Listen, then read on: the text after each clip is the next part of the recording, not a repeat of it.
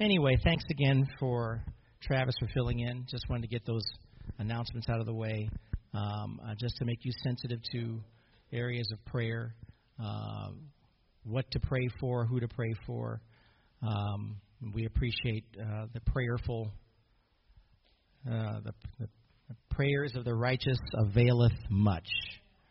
That is something that uh, we want to always keep in mind. Prayers are meaningful, they are helpful. Now, I'm going to go ahead and get back to uh, our discussion on heaven, and just as a as a reminder, uh, just to let you know, this I wouldn't call this an elementary discussion about heaven. I would say it's a necessary discussion because as we have had conversations before about discipleship, one of the things that we are challenged to be able to do and challenged to be able to have conversations with other people about Jesus Christ and this is just an opportunity for you to, as you have this discussion about heaven and what it's like and look at verses, we need to be more versed and have the ability to speak to other people about Christ. And having common points of knowledge to do so can't hurt. It certainly will help you. So, this is an area of conversation that you can have with someone because you have to understand uh, the world the view of heaven is, is something that's they really can't put their arms around. But you, as a believer, have more insight into what heaven really means and what it, com- it consists of. And that's why we're having this discussion. I mean, we don't, um, it's not necessarily to inform you, it's more to reinforce, but it's also to help you to be able to disciple others. We have to be able to talk to other people about matters of Christ, matters of Scripture, matters of the Bible. And that's what this exercise is for. So I want to make sure that you're aware of that and make sure that that is the purpose of this conversation that we're having uh, over this. So what, let's go ahead and pray, and we will go ahead and get started. Father, we just thank you again for this time that you've given us to come together and have a conversation and discussion about what heaven is like and Lord, the relevance that it means for us, the relevance that it means for people that we even minister to and disciple. We thank you again for this discussion. We thank you for the discussion that is buoyed and bolstered by the presence of the Holy Spirit. And we give you praise and thanks in Jesus' precious name. Amen. As you can tell, I have a handheld mic today because uh, the other mic apparently uh, is out of commission. So we will use this. And I can easily switch hands if I need to. I don't have to have a handheld or a non-handheld mic, so I'm all good with it. So hopefully, if I keep it consistent by my my lips, you'll hear me beautifully. Um, so, so we're actually in part two of this. So if you have the handout um, from a couple of weeks ago, we're going to pick up where we left off. Uh, pretty much at that point. I think the best way to do that is just to kind of look at, just go right to the top and refresh and then head our way down the page that way. And that way we'll be able to uh, have the consistent discussion about what heaven is like. We've already had that conversation about it a couple weeks ago, we're going to pick back up where we left off. So we know that heaven exists. We know that it is there. We just don't have a whole lot of information about it uh, because the, the the Bible talks about it a little bit here, a little bit there. It's not a big, rich discussion. We're literally on page one of two of, of section two, part two and three, and that's where we we're going to pick up. So we have only just information. You know, we have people who have drawn pictures. We have people who have done sketches. We have people who have tried to, you know, say that there's the pearly gates. We have this. We have that. But we really don't know we really aren't going to know until we get there, and we, we're not going to, to to be able to see all of that. Does everybody have parts two and three? It's the it's the literally the the second part of our lesson. It's it'll say. Okay, we have copies right here. If you you can you can do what you will with that. There you go. So if you need it, if you need that copy, let me know. We Oh, you got some. You got a little something on your mouth, lip on your lip over there. Okay, I wasn't gonna put that on the. You know. just, so, so um, thank you. Um, but I just want to make you aware. Let's look at again at the, the top of the handout. Says, What is heaven like? Here are seven biblical facts about heaven. At least we have something to draw upon. Um, and I'm not going to read all of those verses. I'm just going to go down this list real quick. Um, but it's uh, God's dwelling place. Um, it's where Christ is today. Uh, number three, it says where Christians go when they die. Uh, that's Philippians 1 21 through 23. It's the Father's house, um, John 14 2. Um, a city designed and built by God, Hebrews 10 11. Uh, let's take a look at that. Let's go to Hebrews 10. I believe that's where we left off. I, I want to make sure that we're at least looking at some of these verses. Hebrews 11:10.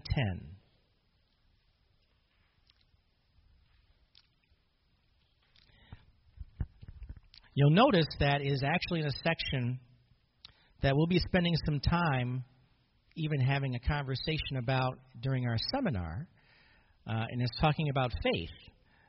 And the section, the heading of that passage uh, in Hebrews 11 is about by faith.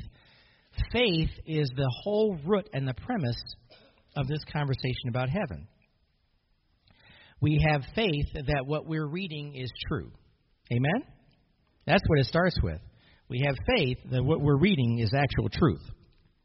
If we don't believe that, we might as well just pack up and go home.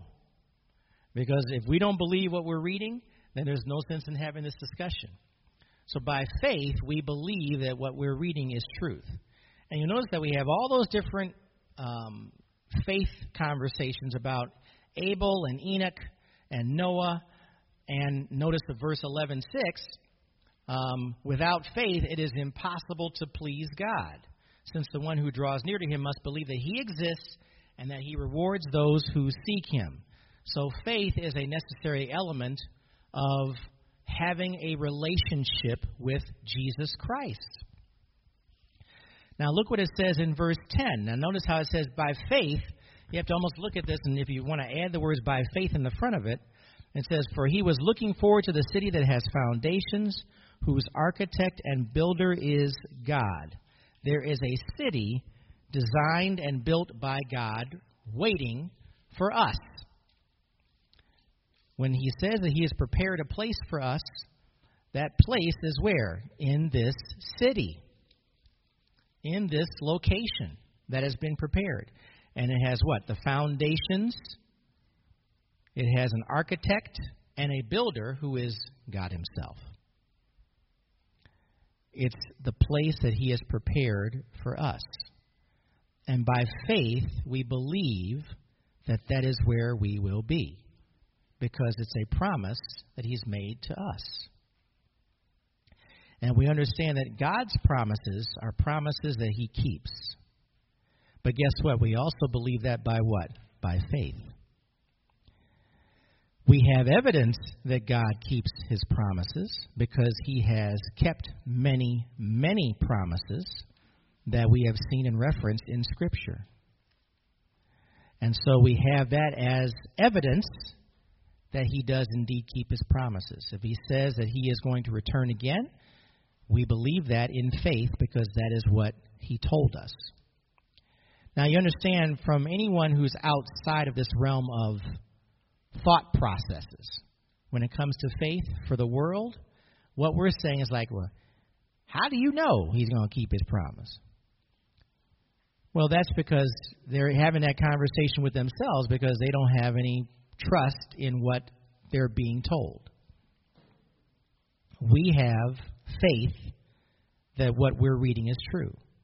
And so we need to understand that when you're communicating with someone from a discipleship perspective, you got to go back to the fact that faith is a necessary element in all of this. Faith has to be a part of this discussion. A person who truly understands who Jesus Christ is does so on the root basis of faith and trusting. The world doesn't trust anything. Amen? That's a general statement, but it's a fair, it's a fair statement. They don't trust anything. So you're going against, you're going into a worldly perspective where people that you talk to who don't know the Lord Jesus Christ truly are skeptical about a lot of things. There's sometimes it's good to have healthy skepticism. You know, you have people who, within even the faith community, will have conversations about things that ultimately really don't mean anything, but they'll have conversations about what this part of Scripture means or was the rapture post tribulation or pre tribulation. Those conversations really don't matter after all is said and done. Because, first of all, they're beyond your control. We know there's going to be a rapture, but we don't know when it's going to be because we're not supposed to know when it's going to be. And you can have a conversation about that, and no one's going to get mad at you for having that conversation.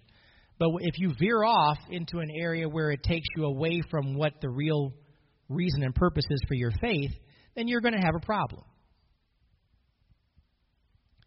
We as believers should be consistent in our conversation with non believers about the importance, the root importance of faith. It has to be part of the conversation. Believing and faith. You know, when we look at with God all things are possible, that's something that we have to truly believe. It has to be a belief it has to be a strong and firm belief. It can't be a belief that wavers. All things are possible.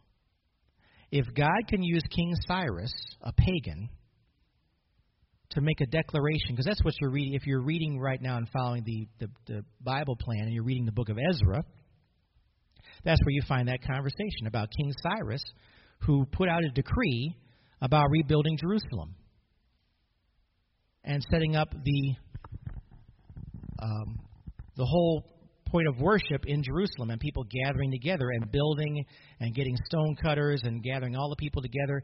But King Cyrus had to make that decree. Without that decree, it doesn't happen. So, how is it possible that God can use King Cyrus, a pagan, to make a decree about people of faith following their own God and going and worshiping back in Jerusalem. Well, God is the one that has to do that. God can use anyone to accomplish his will and his purpose. With God, all things are possible, but you have to believe it. Now, that book of Ezra is a way for you to actually see God in action. And that's what took place. Number six, a better country. Go down to verse 16 in Hebrews 11. A better country. First of all, let me ask you a question. Do you think that heaven is a better place than here? You bet. you betcha. Now, you're only going by what you're reading. You're only going by what you're having a conversation. We talk about streets of gold and this pure gold that we read about in Revelation. Well, that's way better than what we got right now. You just start with that. No disappointment, n- no pain. I mean, these things that we're hearing about and reading about and seeing, it has to be a better place. Now, my wife is such a sweetheart. You know, she's having back pain today. Now, she's not going to openly complain about it, but that's something that she's not going to have to worry about when she leaves here. There will be no more pain like that because no one wants that pain. Amen. And, you know, we all have had aches and pains, and we understand that. No pain. It's a better place, a better country. Verse 16 in Hebrews 11 says, But they now desire a better place, a heavenly one a heavenly place, heavenly one. Therefore, God is not ashamed to be called their God, for he has prepared a city for them. And let's personalize that. He's prepared a city for us, for me and you, who believe in the Lord Jesus Christ. You have citizenship of this new country, this new place. You are a citizen of this new country. You know, all the conversation we have about immigration and who's legal, who's illegal, You know, this is immediate citizenship. When you declare yourself as uh, a person who is following the Lord Jesus Christ and believes in Him, you have immediate citizenship in this new country, this new place. Amen to that. And number seven, paradise. Go to Luke 23. Luke 23. Paradise. Who knows where this is coming? Where this is coming from? Luke? No. Before you even get there, you probably won't. You'll figure it out. This is when he's on the cross. He says this. On the cross. Remember, he uses the word paradise. When you think of the word paradise, I mean, you can even look it up in the dictionary. If you got your, those of you who have your smartphones there, see if you can look up the word paradise in the dictionary. And we'll call out some definitions of paradise. But let's read verse 43 real quick in Luke 23. It says, and he's talking to the uh, other thief on the cross, where he says in verse 42, then he said, Jesus, remember me when you come into your kingdom. And that's an immediate acknowledgement that Jesus is the king, and he has a kingdom, and he presides over that kingdom. That thief on the cross knew immediately who he was talking to. And Jesus said to him, Truly I tell you, today you will be with me in paradise. Now, who has looked up the word paradise in the dictionary? Okay. What go ahead and call out nice and loud for everybody to hear. What what, uh, what is your definition of paradise?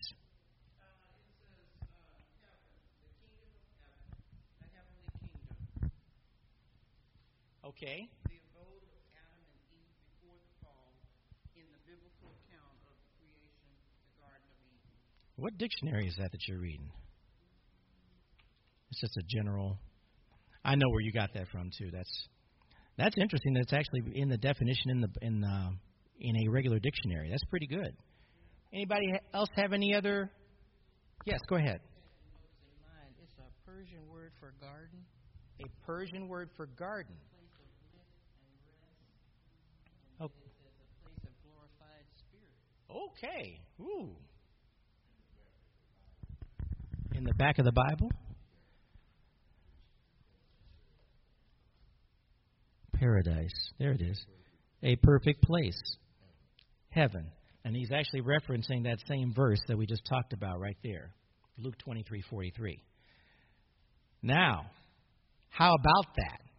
I don't know if you expected that as a definition or not, but that is a very that's almost a that's specific. That's a very specific definition of paradise. You know, when we talk about from a worldly perspective, paradise to us is what? Going on a sandy beach somewhere. Or being in warm weather, if you like warm weather. You know, for other people, paradise might be a cold environment. If you love to ski, you can't wait to hit the ski slopes because it's skiing and you're ready to go out there and start shushing in the in the snow. Is that what they do? Shush, swishing in the snow. And for you, that might be paradise. That might be the best thing ever. There's a friend of ours who loves cold weather. I think she's crazy, but personally, but she likes cold weather. But that's to her what she thinks is really special for her. Yeah. Oh, you were agreeing. Okay. Yes. Go ahead. I'm sorry.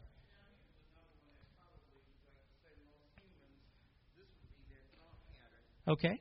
Place or condition of great happiness where everything is exactly as you would like it to be. That's right. That's exactly what I was getting at. The way you would like it to be. We all have an idea of how we would like things to be. You know, we have this image or this thing that you know, maybe it's a worldly thing, maybe it's something that's been put into our way of thinking, but we're always looking for the best possible scenario for ourselves, especially when we stop working. Amen? You know, what does that really mean, you know? Does that mean that you're going to be on a beach in Mexico somewhere all the time? Not really. It really doesn't. But ultimately, it it, it does it mean you're going to be living in Vegas for you know whatever it is for the For some people, it might be. Yes, you. Yeah. We really don't. Yeah. We don't. We we can't we can't. Im- all we know is from our own experiences and from the experiences of other people that we're around who talk about stuff. We used to hear back in the day, and for those of you who are old enough to remember, back in the 70s, Mrs. Gaines, my bride, will also remember this too. There were folks who could not wait to get down to Atlanta, Georgia. I'm going to Atlanta. I'm going down this way. I'm going to Atlanta.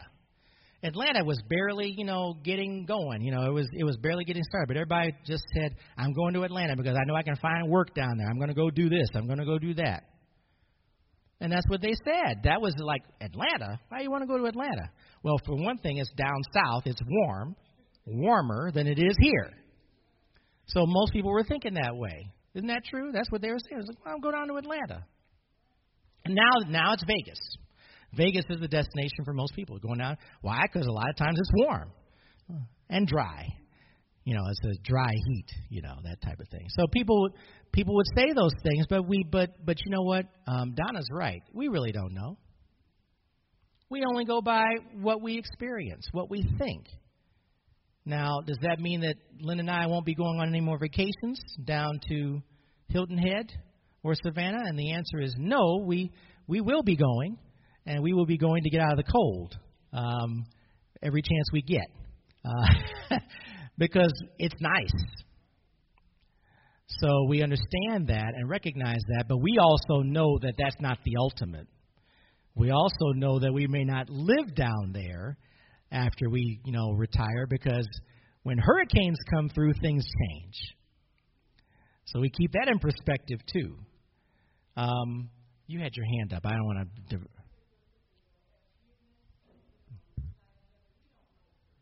No. Perfect is the key word. We don't know what perfect is. All, no. All we can do is aspire to get as close to what we think perfect is. But we're in a fallen world, and so therefore there's a limitation to that. So, paradise, from the definitions we've read, based upon what even the Bible dictionary says, is heaven. It's a perfect place. And so, perfect is the thing that we can't touch. The only one who has perfection is Jesus Christ. The one who created this place where we're going to have citizenship. He has that thing down with when, it call, when we call it perfection. Because he is perfect, he is sinless. A sinless God, an eternal creator perfect. We can only, you know, even the things that we make, we can't make them pure. They're going to have some sort of flaw of some sort in them. And yet, these streets of gold will be pure. Only God can do that. He's the one who has perfection all within himself. Most of us have heard that heaven is a place where the streets are paved with gold, the gates are made of pearl, and the walls made of precious jewels. Those images come from Revelation 21, which offers us the most extended picture of heaven in the entire Bible. You ask me if I believe those things are literally true, the answer is yes and no. They yes, they are literally true, but no, heaven won't be anything like what we imagine. It will be much greater. And you know why? Because all we have is the imagery that we can see based upon those pictures. If you go and do a research of uh, the, the picture of heaven in Revelation 21, people can draw something and make it look a certain way, but it's based upon what? Our limited knowledge. And so, therefore, just like when you take a photograph of something, and then you go to that place that has the photograph taken of it, and you'll see, well, you know what? The photograph doesn't do it justice. That's the that's the words. Those are the words that you would use When until you get there and see it, you can take pictures of Hilton Head Island and say, "Boy, it looks beautiful. The sand is white. You got these waves, and it's a still picture." But until you get there, you don't. You say the pictures don't do it justice. Guess what? When we get to heaven, we'll say, "We're talking about this stuff, but wow, it's going to be much more than what we ever imagined." Yes, you had your.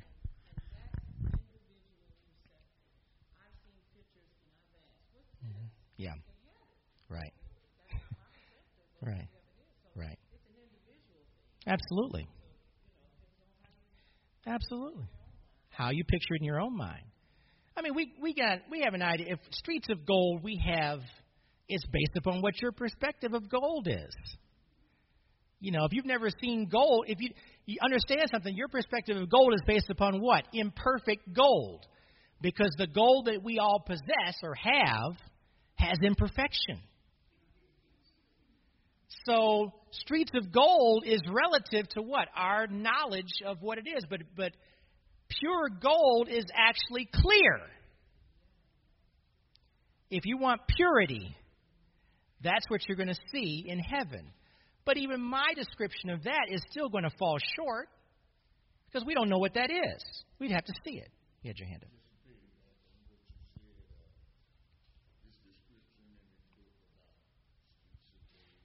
Yes.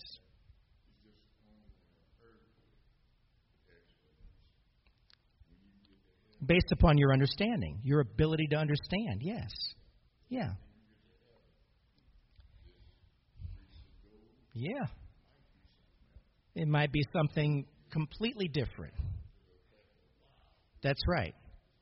That's correct because what we're doing is interpreting Revelation 21 based upon our own personal understanding just like everybody else is interpreting Revelation 21 and drawing images and pictures based upon how they see it. But it's just a it's just a, a drawing. It's just a it's a visualization. No one's gone up there and taken photographs of it and brought them back down. Right? No one's done that. So we only have what we have the limited capacity of understanding to get a glimpse. But yet, guess what? We still have to have faith, don't we? we still have to have faith that this place exists. Whether or not it looks the way we think it's going to look is totally different. And you know, if you want to, here's the thing we have to understand something. When you've been different places and you've seen different things, like when we took the trip to Utah last year, and we saw the majestic mountains that we were driving past and through when we were driving through uh, Nevada up into into Arizona. There's a section of Arizona that I-15 goes through, and it's all through the mountains, which is not far from the Grand Canyon, by the way. And then you're going up into Utah, and you have you're going higher and higher in the elevation. You're going through, and you're seeing mountains 6,000 feet high, 7,000 feet high, 8,000 feet high, 9,000 feet high, and we're not even talking about the tallest mountains in the United States. These are still very tall mountains, but just the majestic view only God Himself can create what you see. And even that still will pale in comparison to what we're going to be exposed to in heaven. Now, we, I'm going through this entire exercise, and I wanted you to just look at this imagery here to remember when you are discipling non believers this is the information that you can use to tell them about this special place and tell them that God is the only God is the one who can do this. And only God is the one who can orchestrate this. He is the one who is the uncreated creator of everything that exists. This is what you do when you're talking to people. You're talking about these very things. It doesn't have to be detailed. Be, keep it very simple. Have them go read Revelation 21. Where do you think this stuff comes from? It's not just somebody making something up.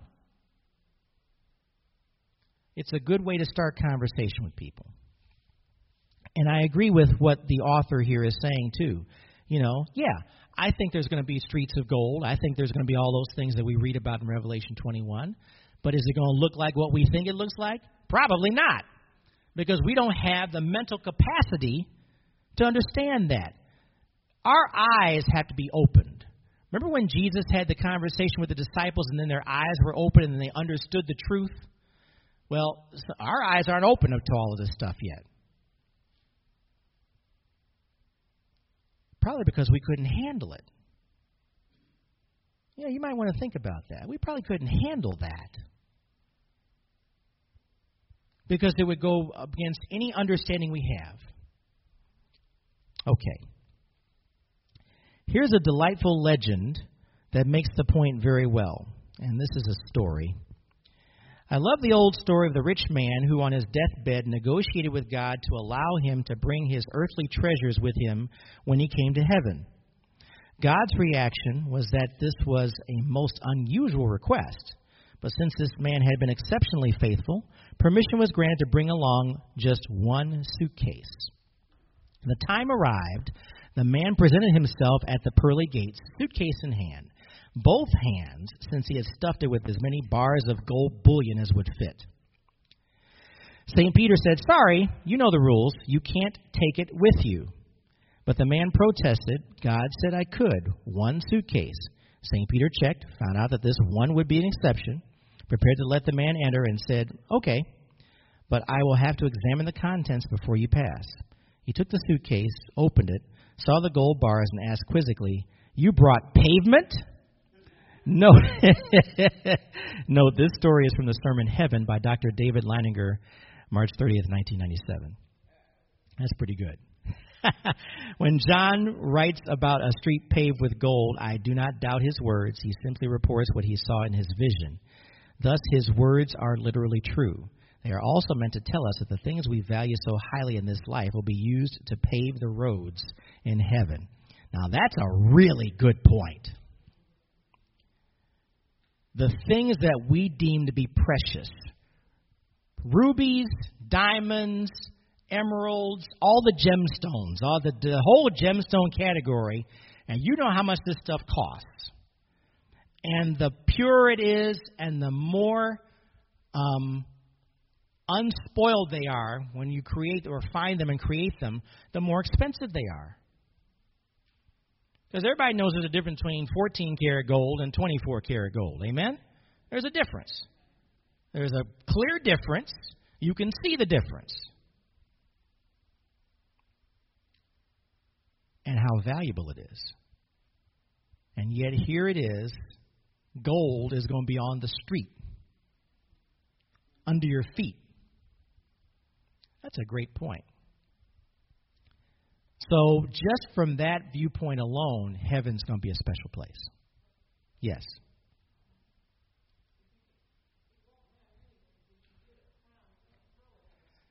That's right. No, that's right this this whole thing about the reward system. You know, we are always compensated or rewarded, for example, on with good behavior. If we, if we have a job, you know, a bonus is basically a reward for a company doing well, you doing well, whatever it is. You know, when we're talking about those crowns that we're earning, whatever that means, based upon our behavior, you're not going to be like, well, I'm going to put all these crowns in the closet.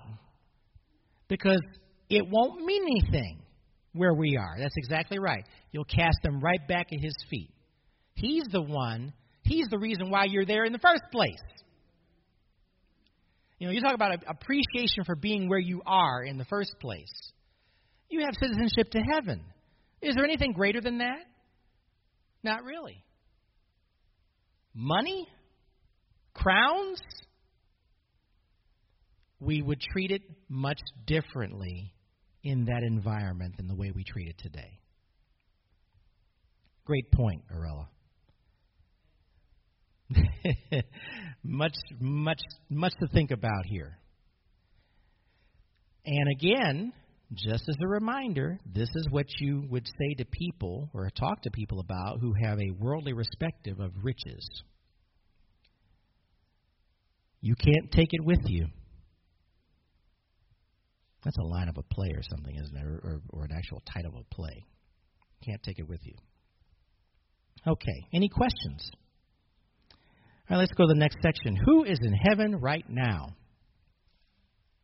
This question is not difficult to answer. God is in heaven because heaven is, his, is his dwelling place. The Lord Jesus has been in heaven ever since he ascended from the earth shortly after his resurrection. And for a reminder, go to Acts chapter 1. Most of you know, and we have read this before.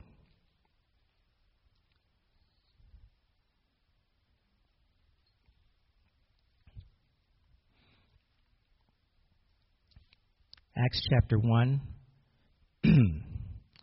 Let's start with verse 6.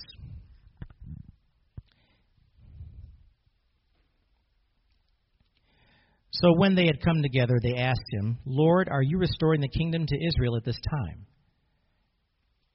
Now, understand that they still weren't quite sure if the Lord's presence, the fact that he had now been crucified, rose from the dead, came back, and gave them information about the truth, they're still asking the question is this when you're going to restore the kingdom? But their kingdom is referring to an earthly kingdom in Israel. Because understand that Israel was still under Roman rule. They were not in charge of anything, really. The Romans were. Verse 7 But he said to them, It is not for you to know the times or periods that the Father has set by his own authority. But you will receive power when the Holy Spirit has come on you, and you will be my witnesses in Jerusalem, in all Judea and Samaria, and to the end of the earth. So he answered the question saying, Don't worry about it.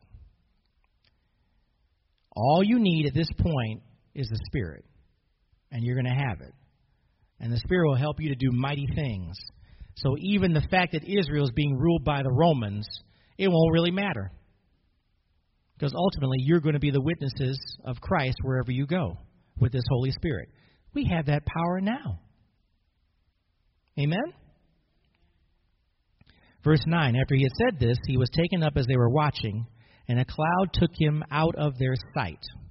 While he was going, they were gazing into heaven, and suddenly two men in white clothes stood by them. They said, Men of Galilee, why do you stand looking up into heaven? The same Jesus who has been taken from you into heaven will come in the same way that you have seen him going into heaven. So guess what? He's in heaven now. He's going to be there, and he's he's sitting there right now. And when he comes back, he's coming out of heaven. So we know that that is where he is residing. And we know that because he sent the Spirit to us from where he is. Because that's what he promised. Now, once again, as a reminder, too, that's one of those promises that God, through Jesus Christ, made and kept. We know that we have a special power to do that what we do when it comes to ministry, and it's the power of the Holy Spirit. Power of the Spirit to do what we do. The power of the Spirit gives us the ability to have understanding of what God is teaching us. Without it, we don't have that ability. In the flesh, we can't do anything. The Bible tells us that angels are in heaven. In fact, there are myriads of angels, uncountable numbers of heavenly beings, all of them serving the Lord in numerous ways. We know there are angels. Amen? Amen? We know there are angels. We know there are angels because we've read about angels in Scripture. We even know that angels can be in our midst to help us or assist us at any given moment. And we don't understand how this happens, but we know that they're there. What was that story you told me about when you were on the freeway and you went off the road? Well, here, I'm going to give you the mic because I'm going to I'm to let you talk about that. Because every time I hear this, when she says it, I said, well, those are probably angels. Now, I don't know that to be the case, but it's just the circumstances as to how it happens. So go ahead. Thank you. No pressure. No. We know each other. Well, this the story goes back to when I was about 19 or 20. I'll keep it short, but to give you the context, I was driving a car with, I think, front wheel drive, rear wheel drive, so it was really unsteady. On an icy night, coming home from skating, slid off the road at around 271 near Mayfield, went out backwards to a guardrail.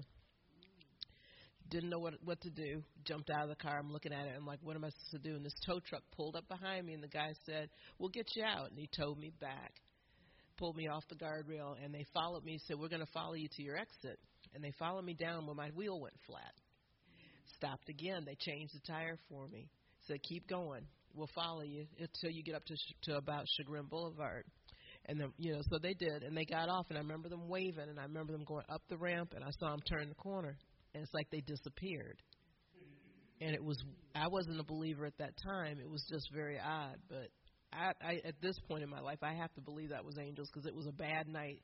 There was nobody else out there. They stopped not once but twice to help, and they didn't ask for money. They didn't ask me who I was. They didn't look for an insurance card, nothing. Just said we want to help you. So that, that's the story. I had to have her share that story. If if anything, sharing a story like that to a non believer or a person that you're discipling is a way for you to communicate that there is something much greater and much bigger than what they're experiencing. And we can't possibly know all the times we've had angels around us. There's just no way you're going to know. There are people that come in your life and go out of your life and they don't even introduce themselves or they don't even say who they are. They don't give their name. They don't, you know, they may have a name, but it's not a name that we would know. But I want to just emphasize that these are the things that you can use in your conversations with people. And you're not going to look like a knucklehead saying these things. You have to understand that the Spirit's going to have this work with you and through you when you're talking to people. The Spirit's the one that gives the wisdom. The Spirit's the one who gives the guidance. The Spirit is the one who saves people. You're just a conduit. You're just speaking about these heavenly things before others. That was the second bell? Man, okay. Ah, it's just ding, ding, ding, huh? All right, well, ding, ding, ding. All right, so we'll pick up where we left off here, but I want you to think about these things we've talked about today and just remember these conversations, these communications. We are supposed to be getting better at discipling as we develop our relationship with the Lord. This is just one of the ways that we can do that. This is a very good way to do it. There's something greater to look forward to. In a world where there's all this turmoil, people need to know that there's something much greater to look forward to than what we have today. And it's not just about going on vacation or having a retirement destination. Those are all good things, but there's something much greater. Paradise is perfect. That's a good takeaway for today paradise is perfect, and the only perfection comes from Jesus Christ. Father, we thank you for this time that you've given us to come together and have this discussion. We thank you for the reassurances that you give us in Scripture about where you are, how your hands created and formed and made heaven, built the foundation, had the blueprints, you put it all together. We thank you for those reminders and we thank you for those assurances. We also now just ask that you bless this group. Bless those who truly are focusing upon you. Affirm them with your presence. Bless the upcoming message and the speaker, and we give you praise in Jesus' precious name. Amen. Thank you. See you next time.